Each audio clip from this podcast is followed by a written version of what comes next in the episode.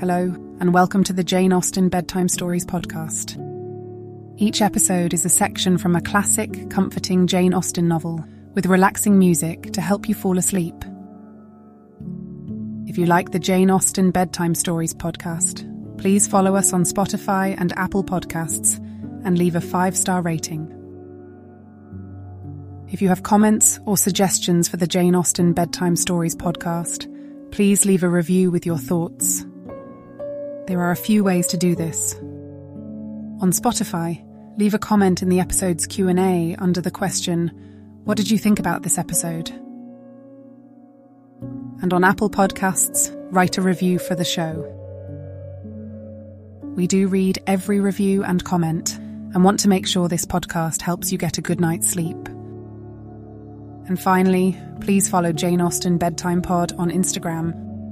We post about upcoming episodes, fun facts from the world of Jane Austen, and tips to help you get a good night's sleep. Again, it's Jane Austen Bedtime Pod on Instagram. Thank you for joining us this evening.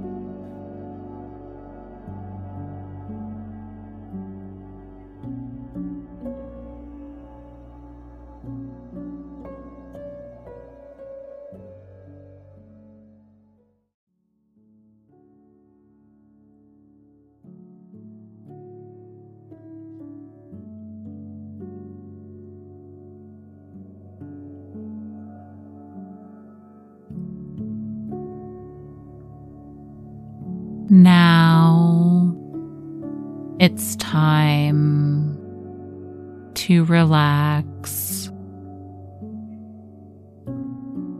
Let your body fall into a comfortable position in your bed and drift gently into a state of total relaxation with tonight's story.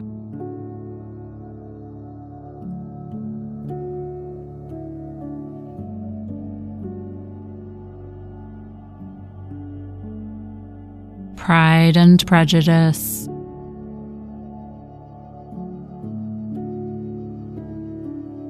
Chapter 60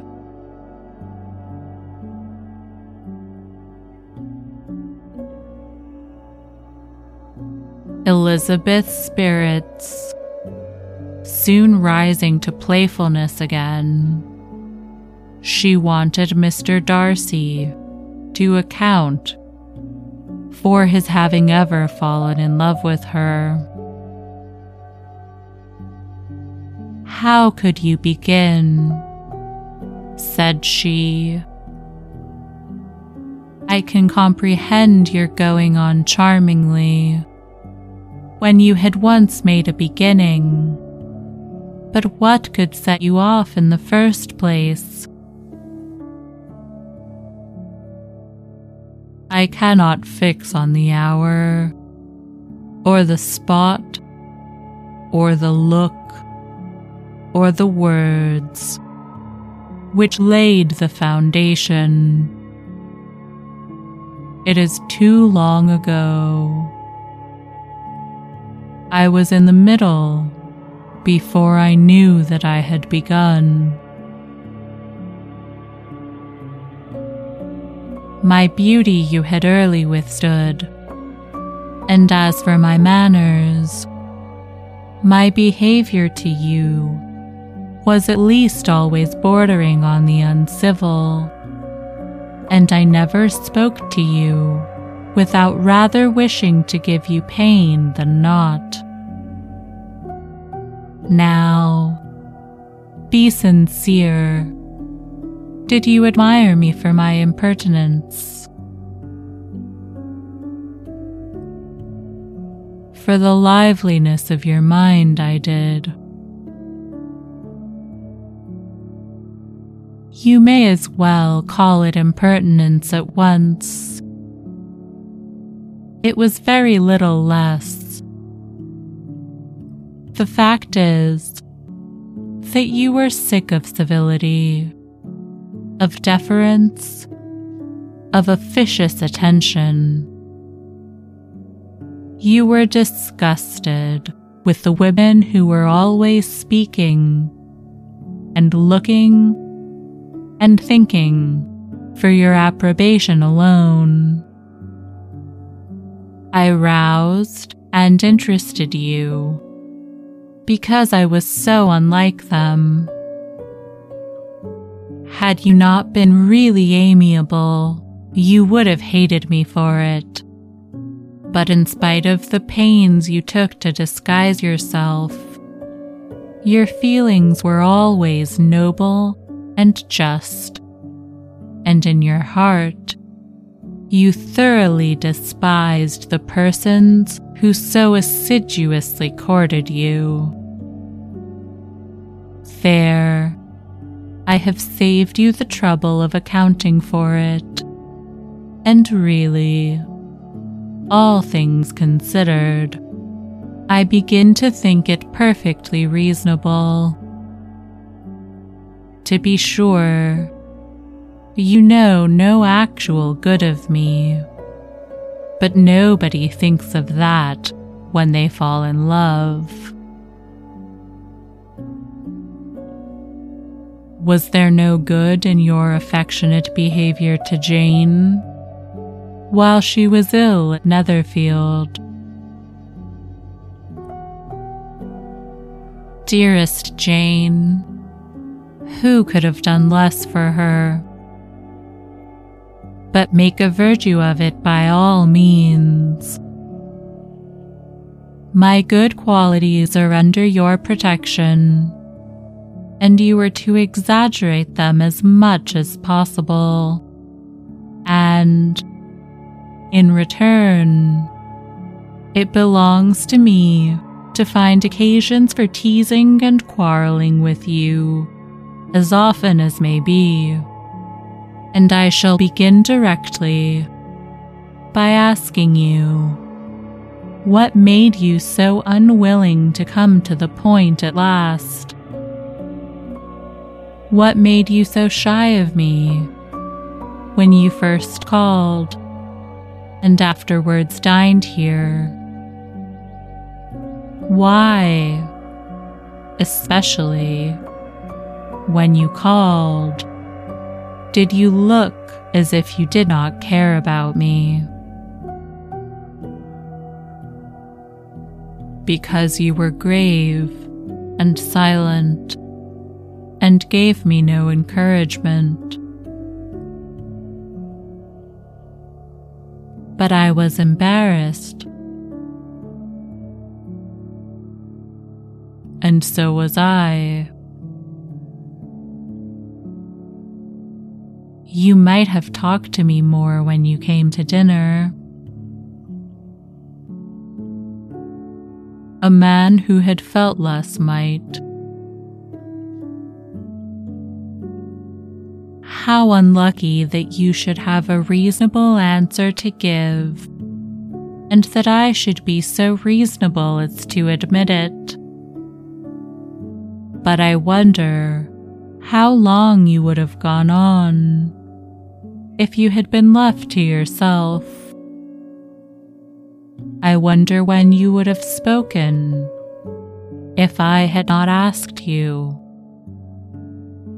my resolution of thanking you for your kindness to Lydia had certainly great effect. Too much, I am afraid, for what becomes of the moral if our comfort springs from a breach of promise? For I ought not to have mentioned the subject. This will never do. You need not distress yourself. The moral will be perfectly fair. Lady Catherine's unjustifiable endeavors to separate us were the means of removing my doubts. I am not indebted for my present happiness to your eager desire of expressing your gratitude. I was not in a humor to wait for an opening of yours. My aunt's intelligence had given me hope, and I was determined at once to know everything. Lady Catherine has been of infinite use, which ought to make her happy, for she loves to be of use. But tell me, what did you come down to Netherfield for? Was it merely to ride to Longbourn and be embarrassed? Or had you intended any more serious consequences? My real purpose was to see you and judge, if I could, whether I might ever hope to make you love me. My avowed one, or what I avowed to myself, was to see whether your sister was still partial to Bingley, and if she were, to make the confession to him which I have since made. Shall you ever have courage to announce to Lady Catherine what is to befall her? I am more likely to want time than courage, Elizabeth. But it ought to be done, and if you will give me a sheet of paper, it shall be done directly. And if I had not a letter to write myself, I might sit by you and admire the evenness of your writing, as another young lady once did. But I have an aunt, too, who must not be longer neglected.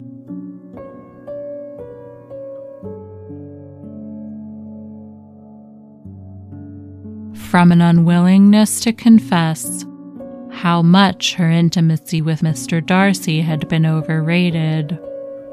Elizabeth had never yet answered Mrs. Gardiner's long letter. But now, having that to communicate which she knew would be most welcome, she was almost ashamed to find that her uncle and aunt had already lost three days of happiness, and immediately wrote as follows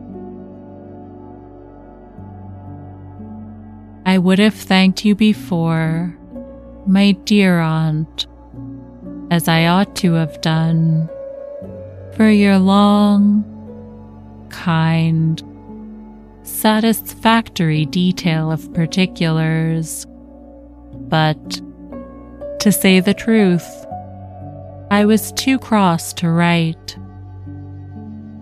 You supposed more than really existed. But now, suppose as much as you choose. Give a loose to your fancy. Indulge your imagination in every possible flight which the subject will afford and unless you believe me actually married, you cannot greatly err. You must write again very soon and praise him a great deal more than you did in your last. I thank you again and again for not going to the lakes how could I be so silly as to wish it? Your idea of the ponies is delightful. We will go round the park every day. I am the happiest creature in the world. Perhaps other people have said so before, but no one with such justice. I am happier even than Jane. She only smiles. I laugh. Mr. Darcy sends you all the love in the world that can be spared from me. You are all to come to Pemberley at Christmas. Yours, etc.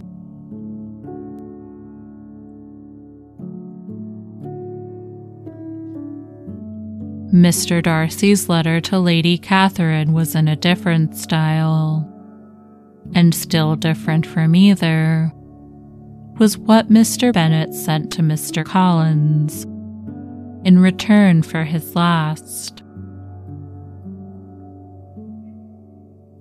Dear Sir, I must trouble you once more for congratulations. Elizabeth will soon be the wife of Mr. Darcy. Console Lady Catherine as well as you can. But if I were you, I would stand by the nephew. He has more to give. Yours sincerely, etc.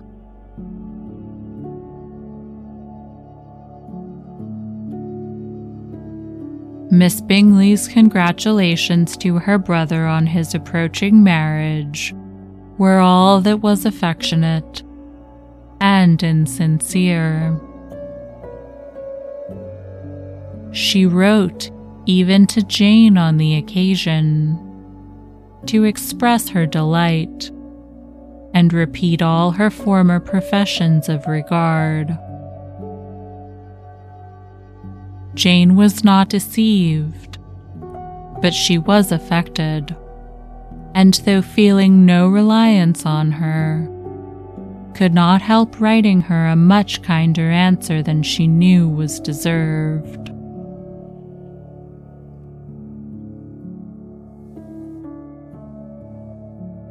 The joy which Miss Darcy expressed on receiving similar information was as sincere as her brother's in sending it. four sides of paper were insufficient to contain all her delight and all her earnest desire of being loved by her sister.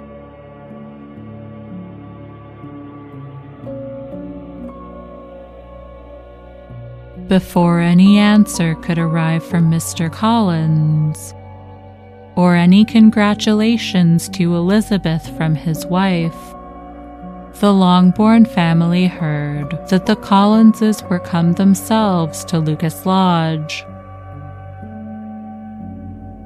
The reason of this sudden removal was soon evident. Lady Catherine had been rendered so exceedingly angry by the contents of her nephew's letter that Charlotte really rejoicing in the match, was anxious to get away till the storm was blown over. At such a moment, the arrival of her friend was a sincere pleasure to Elizabeth, though in the course of their meetings, she must sometimes think the pleasure dearly bought when she saw Mr. Darcy exposed to all the parading and obsequious civility of her husband. He bore it, however, with admirable calmness. He could even listen to Sir William Lucas when he complimented him on carrying away the brightest jewel of the country, and expressed his hopes of their all meeting frequently at St. James's, with very decent composure. If he did shrug his shoulders, it was not till Sir William was out of sight.